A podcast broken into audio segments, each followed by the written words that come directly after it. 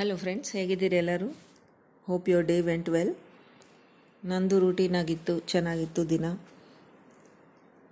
ಇನ್ನೊಂದು ಸಂಚಿಕೆಗೆ ಸ್ವಾಗತ ನಿಮ್ಮೆಲ್ಲರಿಗೂ. ಇಂದಿನ ಸಂಚಿಕೆಯ ಶೀರ್ಷಿಕೆ, ಶರಣಾಗತಿಯಿಂದ ಬದುಕು ನಿರಾಳ. ಕಥೆ ಹೀಗೆ ಹೋಗುತ್ತೆ.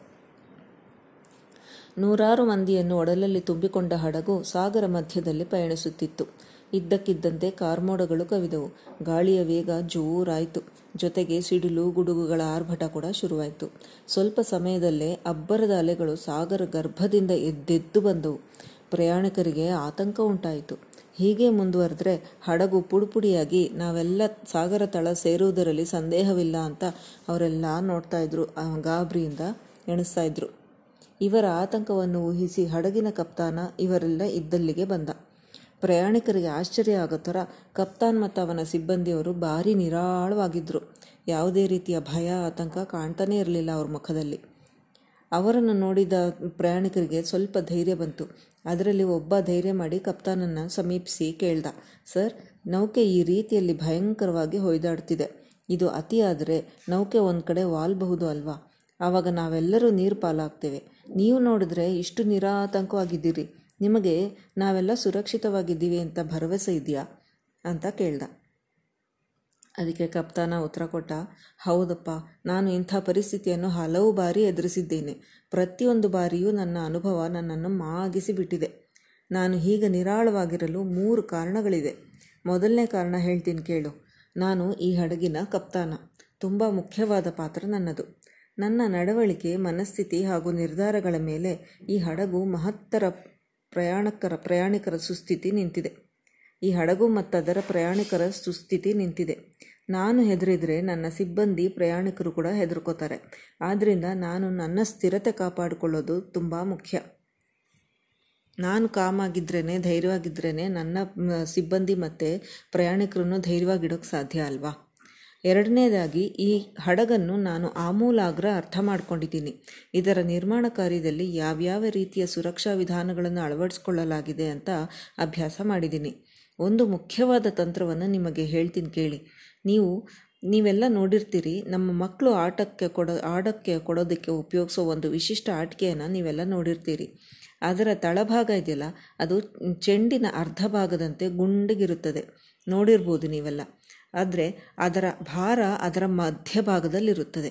ಆದ್ದರಿಂದ ಎಷ್ಟೇ ಬಾರಿ ನೂಕಿದರೂ ಗೊಂಬೆ ಅಡ್ಡ ಬೀಳುವುದಿಲ್ಲ. ಮತ್ತೆ ಮತ್ತೆ ಅದು ಪುಟಿದೆದ್ದು ನಿಲ್ಲುತ್ತೆ. ಈ ಹಡಗಿನಲ್ಲಿ ಕೂಡ ಇದೇ ರೀತಿಯ ತಂತ್ರಜ್ಞಾನ ಉಪಯೋಗಿಸಲ್ಪಟ್ಟಿದೆ. ಒಂದು ವೇಳೆ ಅದು ಅಡ್ಡ ಬಿದ್ದರೂ ಮತ್ತೆ ಪುಟಿದು ಎದ್ದು ನಿಲ್ಲುತ್ತದೆ.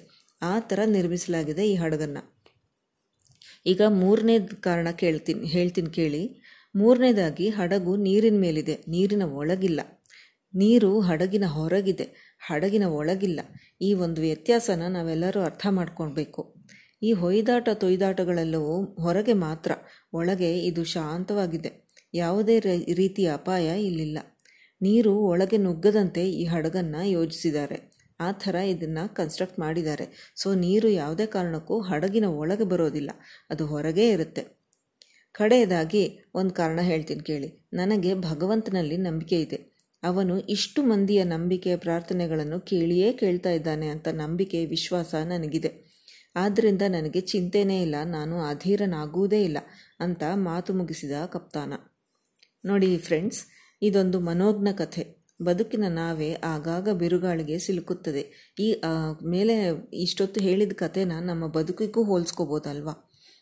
ಬದುಕು ಆವಾಗವಾಗ ತೊಂದರೆಗಳು ಅನ್ನೋ ಕಷ್ಟಗಳು ಅನ್ನೋ ಬಿರುಗಾಳಿಗೆ ಸಿಕ್ಕುತ್ತೆ, ಹೊಯ್ದಾಡ್ತಿರುತ್ತದೆ. ಹೆದರಿಸುತ್ತೆ ಬಿರು, ಹೆದರಿಸುತ್ತೆ, ನಮ್ಮನ್ನು ಹೆದರ್ಕೊಳ್ಳೋ ಹಾಗೆ ಮಾಡುತ್ತೆ, ರೌದ್ರವಾಗಿ ಕಾಣುತ್ತೆ ಒಂದೊಂದು ಸಲ ಆದರೆ ಒಂದು ಅರ್ಥ ಮಾಡ್ಕೋಬೇಕು, ಬಿರುಗಾಳಿ ಹೊರಗಿದೆ.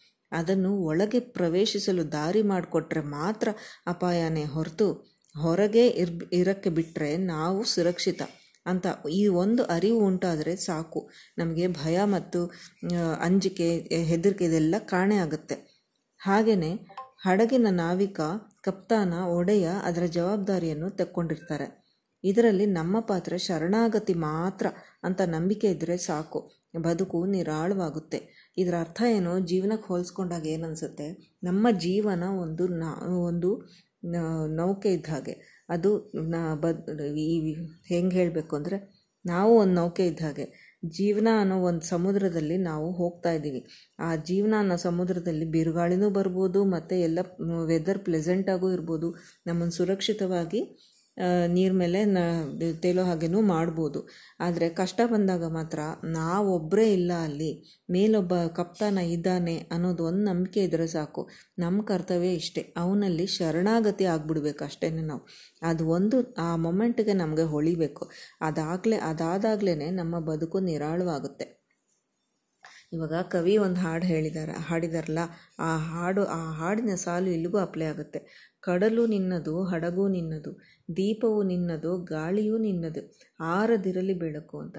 ಎಲ್ಲ ಅವಂದೇ, ಕಡಲು ಅವಂದೇ, ಹಡಗು ಅವಂದೇ, ನಾವು ಅವಂದೇ, ನಮ್ಮ ಬದುಕು ಅವಂದೇ, ಕಷ್ಟ ಅನ್ನೋ, ಸಮುದ್ರನೂ ಅವಂದೇ, ಎಲ್ಲ ಅವಂದೇ.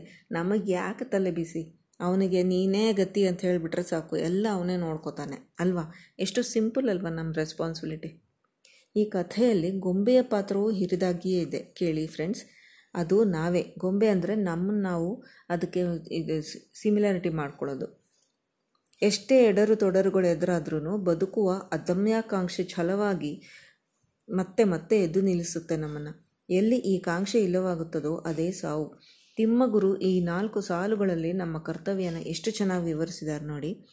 ಬೀಳುವುದು ನಿಲ್ಲುವುದು ಬಿದ್ದುದನ್ನು ಕಟ್ಟುವುದು. ಹಾಲೊಡೆಯ ಕಡೆದವನು ಕತ್ತಕ್ರವಾಗಿಪ್ಪುದು. ಹಾಳ ಹಾಳಾಗಿಪ್ಪುದು ಹಳದು ಹೊಸತಾಗಿಪ್ಪುದು ಬಾಳಿಗಿದೆ ಚಿರಧರ್ಮ, ಮಂಕುತಿಮ್ಮ ಅಂತಾರೆ. ಬಿದ್ದುದನ್ನು ಎದ್ದು ನಿಲ್ಲಿಸ್ಬೇಕು ಪೂರ್ತಿ ಬಿದ್ದಿದ್ರೆ ಎತ್ತು ಕಟ್ಟಬೇಕು ಹಾಲು ಒಡೆದು ಹೋದರೆ ಅದನ್ನು ಕಡಗೋಲಿಂದ ಕಡಿದು ಮಜ್ಜಿಗೆ ಮಾಡಬೇಕು. ಹಾಳಾಗ್ತಾ ಇದ್ದರೆ ಹಾಳಾಗದಂತೆ ಎಚ್ಚರದಿಂದಿರಬೇಕು. ಹಳತಾಗಿದ್ದರೆ ಅದನ್ನು ಹೊಸತಾಗಿ ಮಾಡಬೇಕು. ಇದೇ ಅಲ್ವಾ ಬದುಕಿನ ಚಿರಂತರ ಧರ್ಮ ಫ್ರೆಂಡ್ಸ್ ಹಣ್ಣಾದ ಎಲೆಗಳು ಉದುರುತ್ತವೆ ಹೊಸ ಚಿಗುರು ಬಂದೇ ಬರುತ್ತೆ. ಹಳೆ ಮರದ ಬೇರಿನಿಂದ ಹೊಸ ಗಿಡ ಮರವಾಗ ಬಯಸಿ ಮೇಲೆದ್ದು ಬರುತ್ತೆ. ಜರ್ಝರಿತ ದೇಹ ನಾಶವಾಗುತ್ತೆ. ಅದೇ ದೇಹದ ಕುಡಿ ಜಗತ್ತನ್ನು ಇನ್ನೆಲ್ಲೋ ಒಂದು ಕಡೆಯಿಂದ ಮುಂದುವರಿಸುತ್ತೆ. ಇದೇ ಪ್ರಕೃತಿ ಧರ್ಮ, ಇದೇ ಸಹಜ ಧರ್ಮ. ಹೇಗಿತ್ತು ಕಥೆ ಫ್ರೆಂಡ್ಸ್? ಇದನ್ನು ಜೀವನಕ್ಕೆ ಅಳವಡಿಸ್ಕೊಂಡು ನಮ್ಮ ಮನಃಶಾಂತಿಯನ್ನು ಕಾಪಾಡಿಕೊಂಡು, ಮನೋಧೈರ್ಯವನ್ನು ಕಾಪಾಡ್ಕೋಬೋದಲ್ವಾ? ಕೇಳಿದ ಎಲ್ಲರಿಗೂ ತುಂಬ ಧನ್ಯವಾದಗಳು. ಮುಂದಿನ ಸಂಚಿಕೆಯಲ್ಲಿ ಮತ್ತೆ ಸಿಗೋಣ. Stay safe, stay happy. Thank you, friends. Bye.